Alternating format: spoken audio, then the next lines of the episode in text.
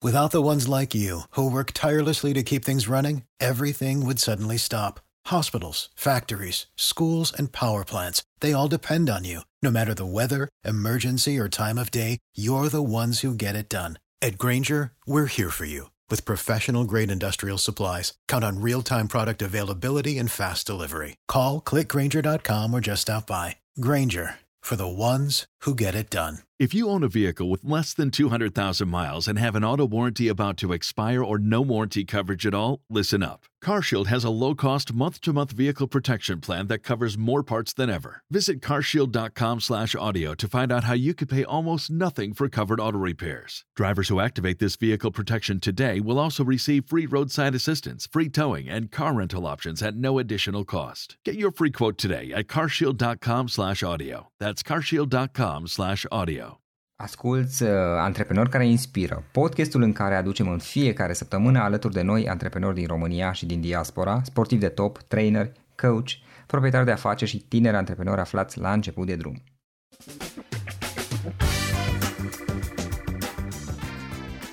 Hei, salut tuturor, Florin sunt aici la microfon și astăzi sunt într-un Cluj foarte, foarte călduros de vară suntem într-un sezon al concediilor, sincer să fiu, și al vacanțelor și facem un podcast despre cărți pentru că este și un eveniment un pic mai special. Cei de la Nemira aniversează foarte mulți ani, editura Nemira aniversează mulți ani de existență, așa că am o alături de mine pe Alexandra. Alexandra Florescu este PR și brand manager la editura Nemira de șapte ani și Uh, ea se ocupă și cu promovarea evenimentelor editurii și o să aflăm mai multe și despre asta. Alexandra, mă bucur că am ocazia să stăm alături. Câți ani aniversați voi acum? Bine te-am găsit, Florin. Rotunda și frumoasa vârstă de 30 de ani aniversează editura Nemira anul acesta pe 22 iulie. Mhm, deci, practic, din 91 sunt, atunci a fost fondată editura. Exact, 22 iulie 1991. Firește e un soi de dată simbol. Acea dată a ieșit din tipar prima carte Nemira, uh-huh. care a fost uh, Monte Cassino de Sven Hassel. Ah, o știu, îl citeam pe Sven Hassel în, în studenție, chiar îl citeam da, foarte toată generația noastră, exact. Uh-huh. Practic aniversați 30 de ani, da? Cum a apărut editura Nemira? Care este povestea fondării editurii? Povestea e destul de, mă rog, haioasă și și un fel de poveste de succes a tranziției tranziției foarte timpurii, evident, vorbind de 91, cum spuneam. Uh, editura a fost uh, fondată de Valentin Nicolau, care era geolog, dar și un cititor de cursă lungă care editase din 90 până în 91 ziarul științelor și călătoriilor și fiindcă vremurile erau grele, după cum cred că ne amintim da. cu toții, s-a gândit, hai, de ce nu, cum ar fi în loc de ziar să încerc să editez cărți. Monte Cassino a fost așa primul pariu pe care l-a făcut și a fost absolut colosal, în sensul că s-au vândut cam 100.000 de cărți într-o săptămână. Uh-huh ceea ce bineînțeles că ne pare acum hiper-SF și ne amintește poate într-adevăr de faimoasele cozi de la librării despre care am auzit din timpul comunismului, când nu știu, ieșeau Marin Preda sau un Buzura sau alte lucruri de genul sau Nikita Stănescu, dar care s-a, obicei care s-a pierdut dramatic de-a lungul anilor. Ok, și practic cu cartea lui Sven Hassel a început totul. Cu cartea lui Sven Hassel a început totul, evident că, mă rog, cu succesul ăsta răsunător uh, și-a dat seama că, iată, acum avea bani să investească și în alte, în alte titluri, okay. să încerce piața și, practic, mă rog, lovitura de geniu, ca să zic așa, a fost uh, în intrarea asta pe, pe zona de nișă a science fiction-ului și fantasy-ului. Um, pentru că după Sven Hassel, care na, știm că e roman istoric, roman de război, uh, a urmat uh, Philip K. Dick cu uh, Visează androizi electrice și apoi Dune, clasicul Dune, care da e un evergreen, everlasting și care se, se vinde și azi cam ca atunci. La acel moment vă concentrați mai mult pe ficțiune? Sigur că da, repet, anul 91 și anul 92 și 93 până prin 96 cred, trebuie să ținem cont că, mă rog, cam atunci au apărut toate editurile private. Da uh, știind cam cum era situația înainte de 90. Uh, atunci au apărut și Umanita și Polirom, cred că și Litera, sper să nu greșesc și era o zonă foarte, foarte alambicată, foarte dubioasă, pentru că nu prea știe exact ce vor oamenii să citească. Da. Ficțiunea cumva era un pariu mai, mai safe în momentul ăla. Uh, non-ficțiune, așa cum știm, de fapt în România a început să apară mai târziu și cumva au fost așa recuperări, recuperări din ce nu reușisem să traducem sau nu avusesem voie să publicăm înainte de 90 și mai ales uh, memorii.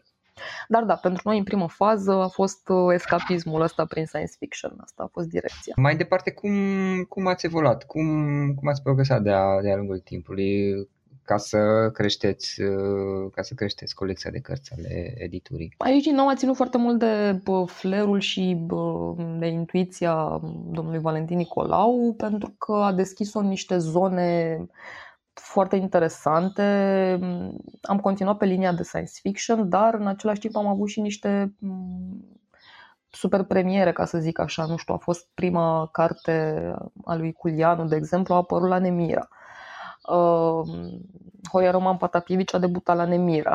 Uh, sunt tot felul de lucruri care cumva s-au pierdut așa în istorie, pentru că na, și noi ne-am schimbat foarte mult profilul, dar în acei primi ani uh, s-au publicat cum spuneam, titluri care nu mai fuseseră traduse la noi, nu cred că a fost vreo editare în perioada aceea, autori care nu apăruseră deloc înainte de 90, dar și foarte mulți autori români.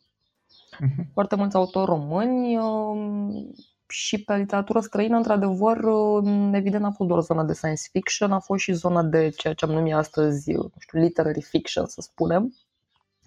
Da. După care, de la un punct încolo, a apărut și o colecție pentru copii, au apărut și mai multe cărți de non-ficțiune, într-adevăr, și portofoliul s-a extins foarte tare, deși așa, ca orice poveste de origine, așa ca din filme sau ca din basme, cumva toată lumea încă asociază și după 30 de ani Mira cu science fiction-ul pentru că mulți dintre cei care au acum 30, 40, 50 de ani asta uh-huh. citeau în tinerețe, adolescență, mă rog, poate chiar preadolescență, SF-urile de la Nemira. Așa este și Dune în continuare este, după atâția ani, este asociat cu, cu voi. Ceea ce ne bucură, bineînțeles. Uh, da. Evident că de vreo 10 Clar. ani încoace, cumva pe același loc ar fi și Urzeala tronurilor de George Martin, care a fost da. fenomenul global și care e uh-huh. autorul nostru bestseller. Deci, uh, da, s-au mai schimbat și nu s-au mai schimbat lucrurile, publicul s-a mărit, um, de fapt, direcția editorială sunt foarte multe, dar da, așa ca imaginar colectiv, pentru cei de peste 35 de ani mai ales, Nemira însemna, au însemnat acele lecturi inițiale care îți deschideau așa mintea către spațiu, lume, posibilități, uh-huh. viitor.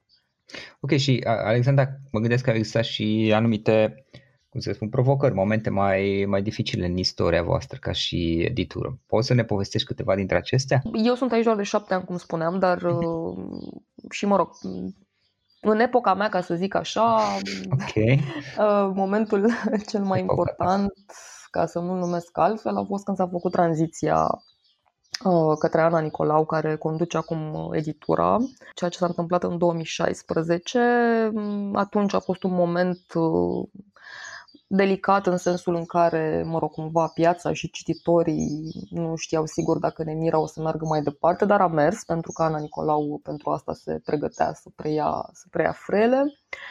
Și de atunci, na, cred că a fost foarte clar că we're here to stay, ca să spunem așa. Poți să ne recomanzi câteva dintre cărțile pe care le-ați publicat voi, fie că e vorba de ficțiune, non-ficțiune, nu contează așa de mult, sau preferințele tale personale, bestseller-uri, nu contează chiar așa de mult care, pe ce principii le alegi. Câteva recomandări de cărți publicate de la voi? Pentru că suntem într-o zonă de rememorare, aș putea să încep cu recomandările, chiar cu prima carte pe care am citit-o de la editura Nemira cu mult timp înainte să mă angajez, și anume Papagalul lui Flaubert de Julian Barnes.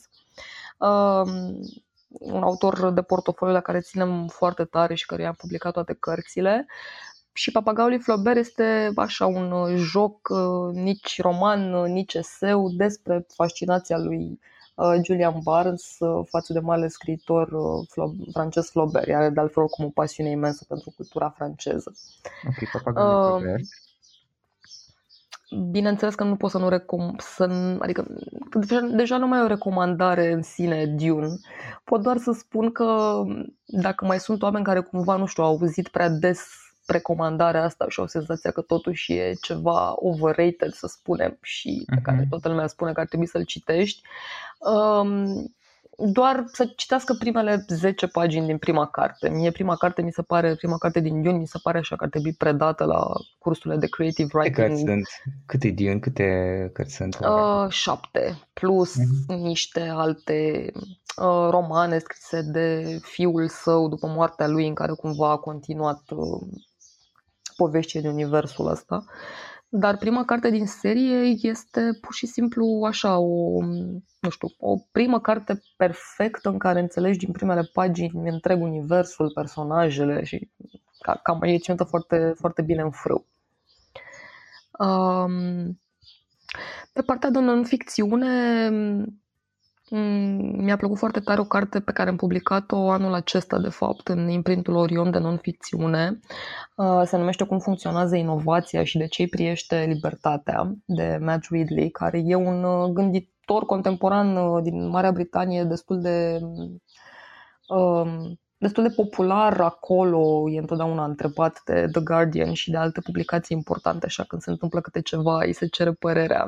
Mm. Uh, și asta e o carte despre istoria inovațiilor, atenție, nu a invențiilor, are o cu totul altă definiție. Inovațiile fiind acele poate invenții sau poate upgradări ale unor bunuri, servicii, obiecte care ajung să devină esențiale în viața de zi cu zi și are atât de multe mm, exemple în cartea asta încât îți dai seama așa cumva, nu știu, de lucrurile mici care de fapt ne influențează viața și cât de random uneori au apărut ele, uh-huh. cât de întâmplător s-au impus în viețile noastre și așa mai departe. Mai spui o... numele autorului, te rog. Uh, Matt Ridley. Da, inovația cum funcționează și de ce priește libertatea. Uh-huh, uh-huh. Cam astea ar fi așa top of mind, trei, trei recomandări. Mai departe, ce vreți să faceți? Și te întreb asta pentru că, uite, uh, eu nu cunosc să zic foarte, foarte bine în detalii piața de carte din România. Mai degrabă sunt implicat în proiecte de promovare, să spunem, ale, a, lecturii, dar uh, ce am observat este că, în comparație cu acum, să zicem, 5 ani sau 10 ani, par să se schimbe multe lucruri, în sensul că, uite, cartea în format electronic pare să crească tot mai mult și în limba română, lucru care acum zicem 5 ani, 10 ani, poate uh-huh. părea ceva de domeniul mai, uh, mai puțin probabil lui. De asemenea, cărțile în format audio iarăși pot, par să crească foarte mult. Observa asta, încep să apară treptat și știu că și voi aveți un proiect de genul acesta, Eco, dacă nu mă înșel, se numește, cărțile în format audio sub formă de streaming, în sensul că nu cumperi CD audio, ci le asculti online. Un fel de audible, mai mult sau mai puțin. Uh-huh cum vezi tu lucrurile? Cum crezi uh, că se îndreaptă? În ce direcții crezi că se îndreaptă piața de carte de, indiferent ce tip, să zic, formatul în care este ea pusă în viitor? E o întrebare foarte bună și mm, îmi place că avem dialogul ăsta pentru că, na, uite, tu ești un om care citește, încurajează lectura, da.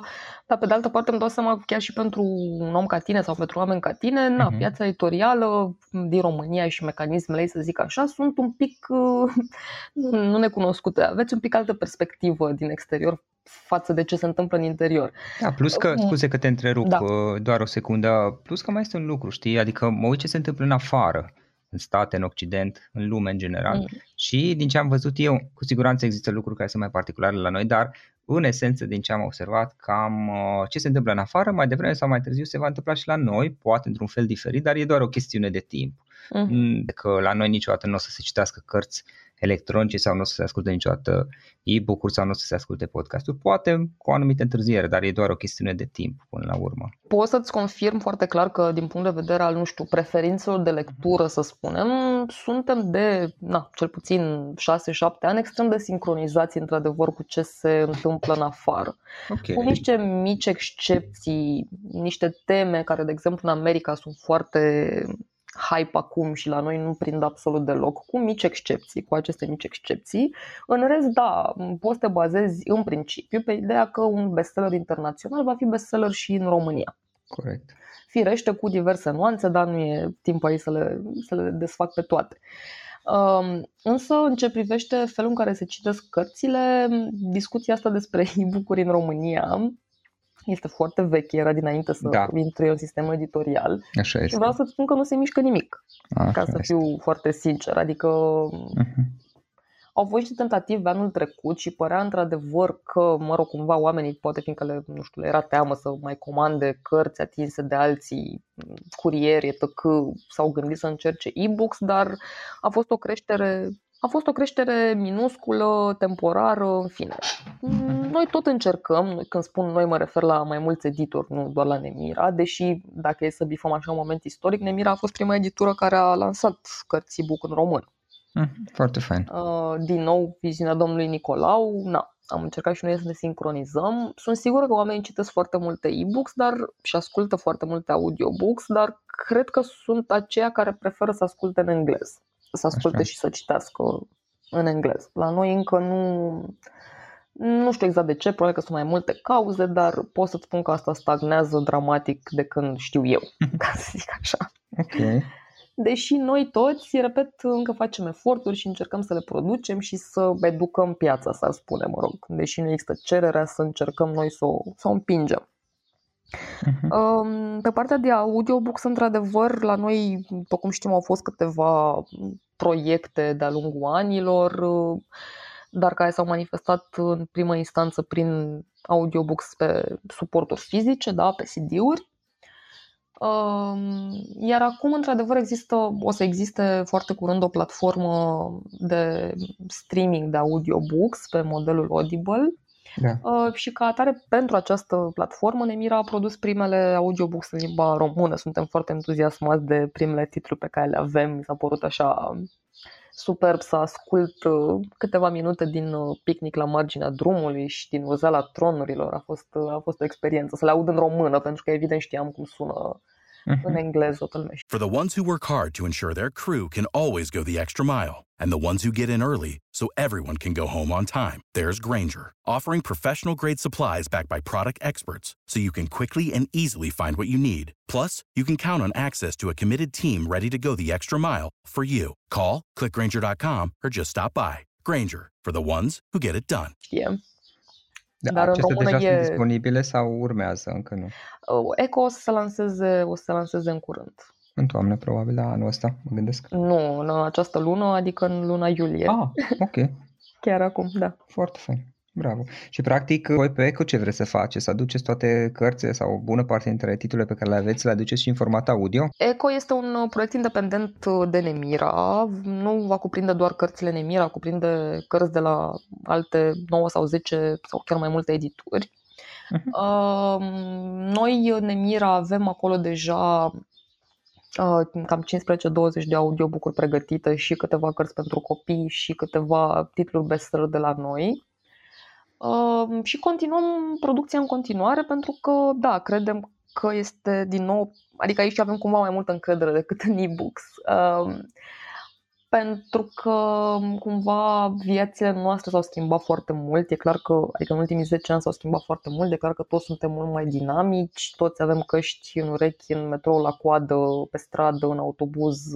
Da ascultarea asta a devenit, uh, a devenit uh, parte din viețile noastre mult mai mult decât înainte. Iată și tu ai podcast, știm foarte bine cum au explodat podcasturile da, în ultimii da, da. 2 ani, worldwide și, exact. și la noi. Deci cumva aici suntem uh, mult mai încrezători decât în e-books în momentul ăsta, dacă vrei să fac mhm. Comparație. Plus că știi pe undeva, mă gândeam chiar în timp ce vorbeai tu, uh, Alexandra, ideea este că um, totuși lumea s-a obișnuit un pic și să plătească, să, să accesezi servicii plătite cum ar fi Spotify, unde în esență plătești pentru mm. muzică, lucru care dacă te gândești acum, nu știu, să zicem 10 ani, poate și mai puțin, nu părea chiar așa de, de să zic, popular la noi. Lumea era în continuare obișnuită să asculte pe YouTube, să asculte muzică sau să le descarce gratis de pe diverse site-uri. Uite că acum lumea plătește cât e Spotify, nu știu cât plătesc și eu, 5 dolari sau 5 euro pe lună, mm-hmm. sau plătim Netflix, care iarăși uh, există un cost, știi? Și asta pentru că le ai într-un singur loc pe toate și atunci este mai ușor ușor și uh, nu mai trebuie să tot descarci, să încarci, să pui chestii, numai deschizi aplicația și le ai pe toate în același loc. Adică sunt o serie de avantaje și pe undeva au început un pic să se obișnuiască lumea să mai plătească pentru un astfel de serviciu. Acum, sigur, rămâne de văzut cum, uh, cum vor reacționa oamenii în momentul lansării. Da, asta s-a schimbat și după cum cred că ți amintești foarte bine de acum 15 ani, să spunem, mă simt babă că zic asta, dar asta e, aveam o problemă foarte gravă cu pirateria în general în România. Da, pirateria de orice fel. Iar la audio e mai ușor de securizat. Uh, da, aplicație. da, e mult mai ușor de securizat. La e-books oricum noi avem, noi ca țară, efectiv avem o, o problemă din cauza pirateriei Correct. excesive și atunci trebuie formatate e-book-ul într-un anume fel. Nu mă ruga să te explică, nu mă pricep, da, dar da, un fel care înțeleg că deranjează anumiți oameni când trebuie să le pună pe anumite suporturi. Ehm, dar cred că s-a mai schimbat chestia asta, cred că și cei tineri deja având atâtea opțiuni de abonamente destul de avantajoase, cum spui și tu, cu toate chestiile la un loc, fie că vorbim de muzică, nu știu, cărți sau filme, ehm, da, cred că s-a creat și anul reflexul ăsta de a plăti totuși pentru pentru un produs cultural, artistic, de orice fel. Uite, îți mărturisesc sincer că eu mi-amintesc totuși uh, timpele cum era acum 10 ani, 15 ani, cum era acum 5 ani și acum câțiva ani, știi? Adică îți mărturisesc că în trecut nici nu exista Spotify și Netflix pe România de altfel. Exact. Um, Amazon, Amazon Video nu se punea problema și restul platformelor nu aveau în România. Bineînțeles că le vedeai ori pe site-ul din astea online, ori le descărcai de pe torrente, care, opțiune care este și acum valid, mm-hmm. adică o foloseam și eu și toți prietenii mei. În momentul de față, chiar dacă teoretic aș putea, așa am de unde am, am resursele, deci aș putea să mi le iau de pe net, prefer să mă uit pe Netflix și păstrez abonamentul și nu mai am bătăi de cap și acolo îmi sunt salvate și mi-aduc atâtea recomandări. Iar Spotify, sincer să fiu, e așa de multă muzică acolo și și algoritmul ăla e foarte, foarte interesant în, sub care îmi recomandă titluri noi și mi este mult mai simplu, nu doar deschid aplicația, dau drumul, pun căștile și este mai, cum să zic, mai confortabil și cu mai puține bătăi de cap decât să tot descarci, să le pui, să le ascunzi, să le nu știu ce, știi? Și atunci sunt o serie de avantaje, iar prețul este rezonabil, adică nu este. Iar la audio este, cum zici tu, este un pic mai ușor de, de securizat, că despre asta este vorba că e o problemă cu pirateria, mai ales că și voi ca și ședitură totuși aveți niște responsabilități față de publisher, publish, oh, da. publisherii din afară, adică aveți obligația să securizați uh, în mod corespunzător aceste, aceste opere de artă, să zic așa, cărțile, titlurile și uh, nu este că le puteți pune chiar oricum online. Exact, exact. E o mare responsabilitate și, mă rog, cred că e și un soi de maturizare a societății exact. overall că dacă vrei să beneficiezi de ceva de calitate, trebuie să dai niște bani.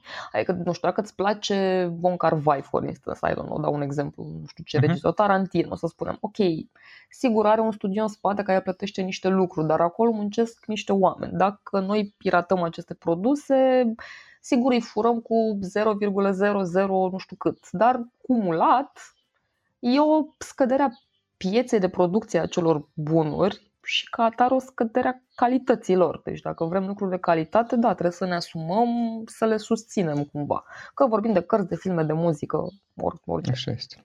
Și știi ce s-a mai schimbat, Alexandra, față de acum câteva ani? Faptul că avem dispozitivele mobile cu toate aplicațiile, știi, și este pur și simplu mai confortabil să deschid aplicația, să le am pe toate în aplicații, fie că e vorba de muzică, de filme, de orice, decât să le păstrez pe diverse fișiere, să tot caut prin fișiere salvate pe undeva pe laptop. Adică e mai confortabil. Când mă duc în, să zicem, când conduc când la mașină pot să pun în fundal să ascult muzică sau cărți audio, când sunt pe tren sau în avion sau chestii genul ăsta, știi? E, e efectiv mult mai confortabil să livrezi, iar prin aplicație, printr-o aplicație dedicată, cum vreți și voi să faceți și cum face și Audible până la urmă, puteți să asigurați și partea de securizare și de streaming streaming online. Ce vreau să întreb, ce, ok, acum ați împlinit 30 de ani, ce planuri aveți pentru următorii 10 ani, să zicem? Ce vă propuneți? Păi uh, să continuăm să nu știu, să găsim, să avem așa intuiția, intuițiile potrivite și să găsim uh, acele titluri potrivite pentru fiecare dintre categoriile noastre de cititori, cum spuneam, că avem și cititori de, nu știu, ficțiune pentru femei, și cititori de thrillere și de science fiction și copii. Vrem să dezvoltăm, de exemplu, pentru copii pe partea de NEMI, așa se numește colecția noastră dedicată, partea asta de cărți de știință, cu toate ghilimele okay. rigoare, evident, pentru cei mici. Asta ce înseamnă planetele, cum e universul, ce cu animalele, ce cu oceanele. E o zonă foarte interesantă pentru că na, știm foarte bine că, mă rog, în școală se face ce se poate face, părinții fac ce pot să facă, dar dacă ai și niște cărți din astea simpatice în care le explică pe limba lor niște lucruri care știm clar că interesează, da, decât să le deschizi un uh, YouTube ca să scapi de ei, mai bine le pui o carte din asta în brațe, cum avem noi, de non-ficțiune și învață ceva din ea într-un mod uh, distractiv. O să continuăm să bă, susținem și producția de e-books și să vedem dacă se întâmplă vreun miracol la un moment dat, deși nu știu dacă o să-l prind eu, sincer. Poate următoarea generație, da. Uh, nu, cartea în print, totuși, în ciuda tuturor da. preconizărilor da. de acum 20 de ani din America sau nu, nu va teoriile astea, nu, n-a murit nici pe departe. La noi a murit într-adevăr printul de ziare, să spunem, dar cartea cartea print e în continuare intratul în librărie, în continuare preferat de oameni, adică nu se vinde foarte mult și online, dar oamenii intră și în librării din uh-huh. fericire să le răsfoiască, să le vadă, să... Așa este. Așa este. Ca și titlu, titluri, aveți anumite planuri sau ce vă gândiți să faceți? Um, așa, vrem să continuăm, bineînțeles, sele de autor pe care le avem. Avem foarte mulți cititori, de exemplu, nu știu, ai seriei Outlander de Diana Gabaldon, care știm că e și serial și sunt foarte mulți fani, sunt multe cărți și așteaptă întotdeauna volumele următoare. Uh, Toată lumea acum nebunită cu știrea că urmează sezonul 2 din uh, Witcher uh-huh. și știm și data de, de apariție și noi publicăm seria asta lui Andrei Sapkowski, care într-adevăr e senzație, foarte interesant de citit, e un fantasy foarte reușit.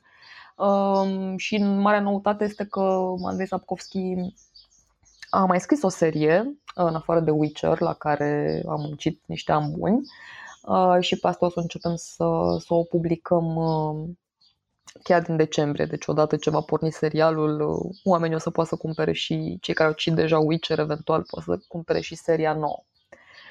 Um, Stephen King este un, iar un uh, autor de bestsellers la care ținem foarte tare și de altfel cred că uh, a treia sau a patra carte publicată în Emira în 91 a fost Carrie a lui Stephen King Uh, e un autor, așa cum se știe foarte bine, de prolific, dar care cumva reușește să aducă ceva nou în fiecare carte și anul ăsta avem un uh, roman nou de el, Billy Summers, care apare curând, uh-huh.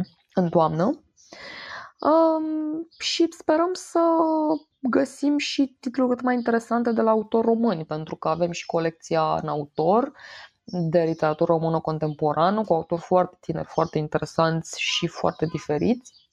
Um, și o să avem trei romane noi la toamnă și la fel sperăm și la anul să aducem uh, autori români noi, tineri, frumoși și interesanți pentru publicul român, care știm că e destul de sceptic în continuare să citească literatură română. Oricum, uh, văd că aveți planuri mari și, și ce să zic, vă doresc mult, uh, mult succes și să avem ocazia să facem astfel de discuții și la alte aniversări în viitor.